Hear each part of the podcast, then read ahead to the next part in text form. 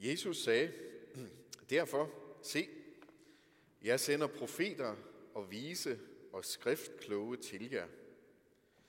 Nogle af dem vil I slå ihjel og korsfeste, andre vil I piske i jeres synagoger og forfølge fra by til by. For over jer må alt det retfærdige blod komme, der er udgydt på jorden, lige fra den retfærdige Abels blod til blodet af Zakarias, Barakias søn, som I dræbte mellem templet og alderet. Sandelig siger jeg, det skal alt sammen komme over denne slægt. Jerusalem, Jerusalem, du som slår profeterne ihjel og stener dem, der er sendt til dig. Hvor ofte ville jeg ikke samle dine børn, som en høne samler sine kyllinger under vingerne, men I ville ikke. Se, jeres hus bliver overladt til jer selv, øde og tomt. For jeg siger jer, fra nu af skal I ikke se mig, før I siger, velsignet være han, som kommer i Herrens navn. Amen.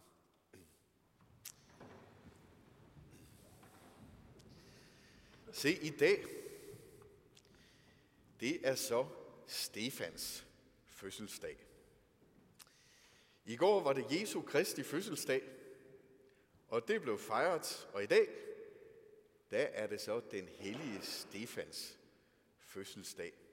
Se, sådan sagde de gamle.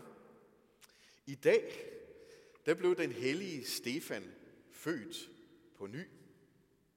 Han gik over fra denne verden til den egentlige verden, fra dette forgængelige liv, og blev født ind i det uforgængelige liv. Så derfor, i de første århundreder af den kristne kirkes liv her i verden, der fejrede man martyrernes dødsdag. Ikke som dødsdag, men som fødselsdag. Her i dag, der blev Sankt Stefan døbt med den hellige dåb. Med den hellige blodsdåb. Sådan sagde de det. Nogle af de gamle. Her i dag, der sejrede Sankt Stefan. Der vandt han det evige liv. Der fuldførte han løbet. Der blev hans liv kronet med, at han tog afsked med alt i denne verden, på samme måde som vor Herre Jesus Kristus gjorde det. I dag, der blev hans liv besejlet som blodvidne, som en i den hellige skare af martyrer, der står omkring Herrens trone og lovsynger lammet. I går var det Jesu fødselsdag. I dag er det Sankt Stefans. I går og i forgårs, uha, det var dejligt, og hvor var det skønt at være børn. Og jeg nyder noget ved jul. Jeg nyder at hoppe ind uf, i hyggen og i idyllen, og det søde lille barn i krybben, og englene, der synger, og der er fred på jord, og det er super dejligt. Og den 24. og den 25. der kan jeg godt synge sådan nogle rigtige børnesange. På stjernetæpper og lyseblå skal glade vi til kirke gå. I kan se, den, altså den holder ikke øh, sådan hele året. Man er for, øh, hvad skal vi sige, for nøgteren og for øh, seriøs det meste af året. Men om julen, der er man glad og romantisk og dejligt barnligt naiv. Så der kan man godt synge, at vi skal gå til kirke på stjernetæpper lyseblå. Og man kan stige ind til barnet og blive barn i sjæl og sind. Det er fuldstændig skønt og dejligt, ja. Og i dag, der skal vi så blive voksne, simpelthen. I dag, der er det på tide at gro op og blive voksen og blive moden og prøve sådan lige at spørge, hmm, at den her dag, Sankt Stefans dag, er det en afbrydelse af julen, Eller er det en forlængelse af julen? Det kunne godt virke som en afbrydelse, ikke også? Barske ord fra Jesus om nogen, der skal stenes. Barske historier om Stefan. Ham her manden, der bare gjorde godt. Og så endte med at blive trukket ud af en vild menneskemængde uden for byen og stenet. Det kunne godt virke som en afbrydelse, ikke også? Og så er det en forlængelse. Det er en forlængelse af julen.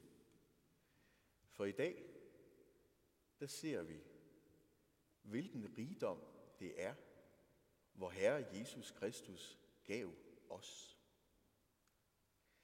En rigdom, der gør os så rige, at vi kan betale den ultimative pris for den.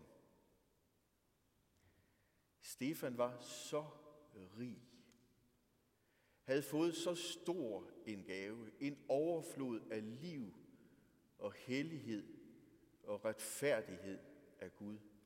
Han var så rig, at han gerne ville betale med sit liv for den rigdom. Mm-hmm. Dagen i dag, det er julens forlængelse. Her ser vi, hvilken værdi det har. At Kristus trådte ind i vores verden, det gør, at Stefanus kan træde ud af den. Hmm. Ja, det er der, vi er. Lad mig prøve at fortælle historien om Stefanus en lille smule. Se, han hedder Stefanus, og det er et græsk navn, og det hele foregår i Jerusalem, og der taler de jo egentlig hebraisk. Men Stefanus har som mange andre hørt til i den her kreds af græsktalende jøder, af internationale jøder, kan vi sige, som havde bygget en synagoge, flere synagoger faktisk der omkring. Vores øh, apostel Paulus kommer også fra de her kredse. Øh, der var de frigivnes synagoger, dem fra Kyrene og dem fra Alexandria havde også en synagoge, og nogen fra Kilikien. Kilikien det er det område, hvor Efesus ligger. Se, de tog jo ofte til Jerusalem for at være med til de store fester i templet der. Øh, ja, festen ved jul, lysfesten og påskefesten og så videre. De studerede skriften og sådan noget, og var sådan ligesom på, hvad skal vi sige, et rigtig godt åndeligt fest og kurophold der, og så tog de sig hjem igen. Og her omkring de her synagoger, der var der en masse samlet, og blandt andet Stefanus. Han fik meget hurtigt en betroet stilling iblandt øh, de kristne i den første menighed. Han var kassebestyrer, øh, og derudover så stod han også for at arrangere hele det velgørende arbejde. Der var mange enker og faderløse, som den første menighed tog sig af, og sørgede for at fik noget at spise, skolegang til børnene og tøj på kroppen og den slags. Og det stod han så for. Og han havde jo en brand i sig. De her mennesker, som han hører sammen med, som han er vokset op sammen med og holder af, og de skal bare lære Jesus at kende. Ja, de skal. De skal bare lære Jesus at kende. Og Gud velsignede ham. Der skete under og tegn ved Stefanus hænder. Hvilke, det ved vi ikke rigtigt. Men det har vel været nogle af de der tegn, som faktisk altid er til stede i kirken, når kirken bevæger sig ud i mission. Syge, der bliver helbredt, ånder, der bliver kastet ud, og så videre. Den der slags tegn på, at nu, nu sker der noget helt nyt og fantastisk. Se, det skete ved Stefanus hænder. Og han talte til alle dem, han holdt af, om Jesus Kristus. Og de konfronterede ham. Der findes altså to åbenbaringer. Den ene åbenbaring ved Moses, og den anden ved Jesus Kristus. Hvilken er den største? Det har været et af deres spørgsmål. Der findes altså to ofre, Stefanus. Der findes offret i templet her, og der findes Jesu Kristi offer på Golgata, som du taler så meget om. Hvilket af de to ofre er nu det mest virksomme, Stefanus?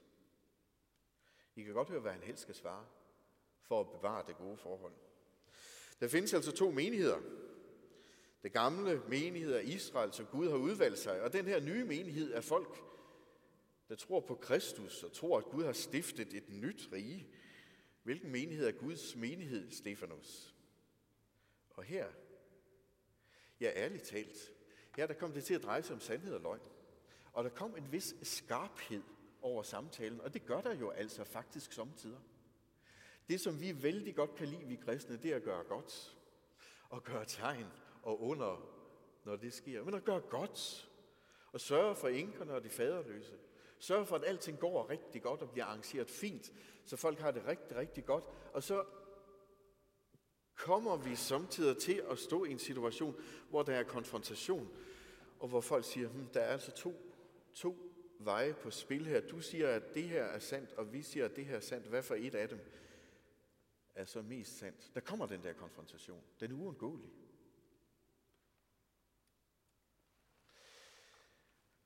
Og så begyndte tingene at bygge sig op. De kunne ikke blive enige og mødes i samtalen, og derfor så blev der så sat nogen i gang med at bagtale Stefanus.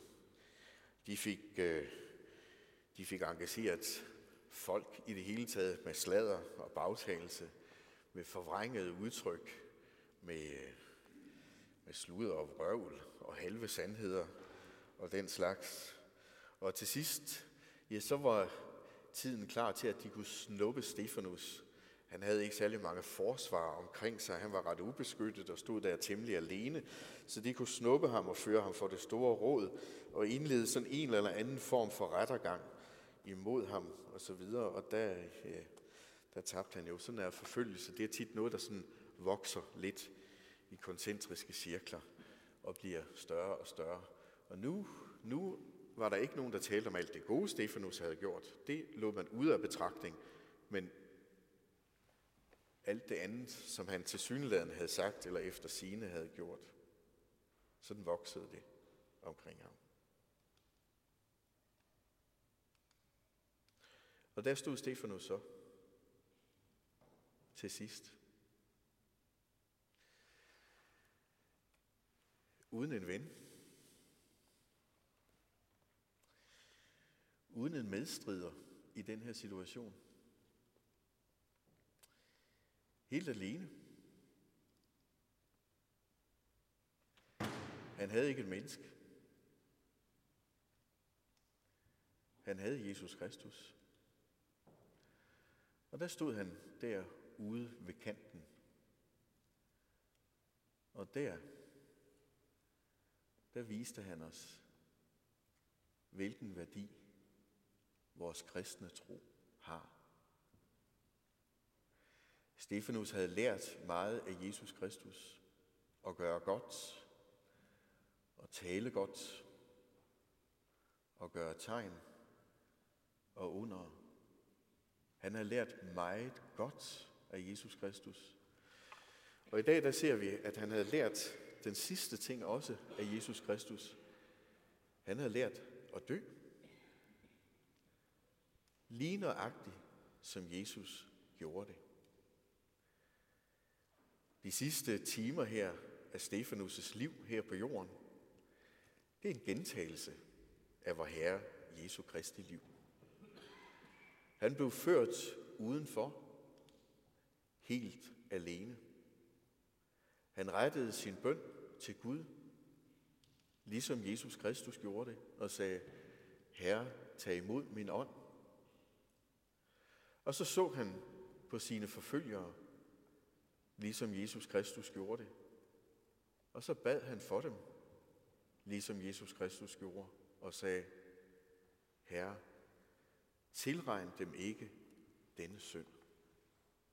Og så sov han hen, som det lyder, sådan er udtrykket, så sov han hen. Synes I ikke, det er bemærkelsesværdigt, at Lukas, der har skrevet beretningen her, bruger det udtryk om Stefanus sidste åndedræt, at han sov hen? Her midt i en råbende og skrigende folkeskare, med spyt ud af munden, med mor i øjnene, med sten i hænderne. Der skriver Lukas, at da sov han hen. Ja. Yeah. Det var det, han gjorde.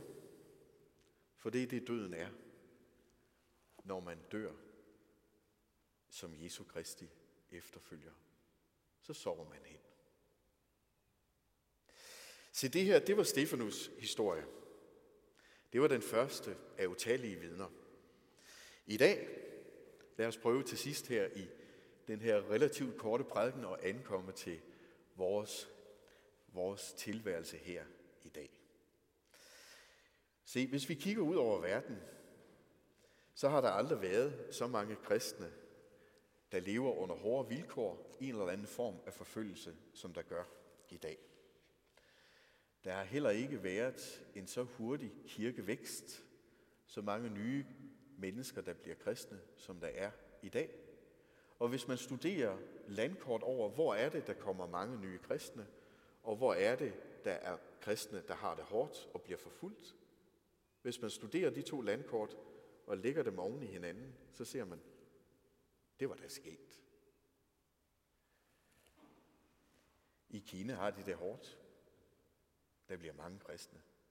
Der er ikke rigtig nogen, der ved, hvor mange der er, men der er godt nok mange, er der nogen, der siger. I andre lande i det nordlige Afrika har de det hårdt og er nødt til at dukke nakken.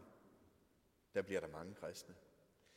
I Kambodja, i Venezuela, hvor de har det meget hårdt lige nu, der bliver der mange kristne. Der, hvor Kristi kirke blomstrer, det er meget ofte sammenfaldende med, der hvor Kristi kirke bliver forfulgt. Jeg vide hvorfor. Måske er det fordi de kristne viser med deres eksempel, hvilken værdi den kristne tro har. At den kristne tro gør dem så rige, at de gerne vil betale en pris for den. Ikke altid den ultimative pris som Stefanus, men gerne vil betale en pris for den. Se, hvis du er kristen, så kan dine børn ikke komme i gymnasiet. Nej, okay. Se, hvis du er kristen, så kommer du bag i køen til boligerne. Ja, yeah. det er en pris at betale. Se, hvis du er kristen, så bliver du ved med at have det her underordnede arbejde, og kan aldrig gøre karriere. Hmm, ja, okay, sådan er det. Se, hvis du er kristen, så får du bank sådan lidt en gang imellem. Ikke sådan for alvor, men sådan lidt. Ja, den pris vil de godt betale. Se der, hvor mennesker bliver klar over, at de kristne gerne vil betale en pris, der kan de se den kristne tros værdi. Det er lidt udfordrende at kigge derud over verden. Gud sender i den her periode mennesker til os derude fra verden af. Vi har jo selv her i kirken bedre og bedre forbindelse til en menighed i Ægypten, i Mishta, som det hedder.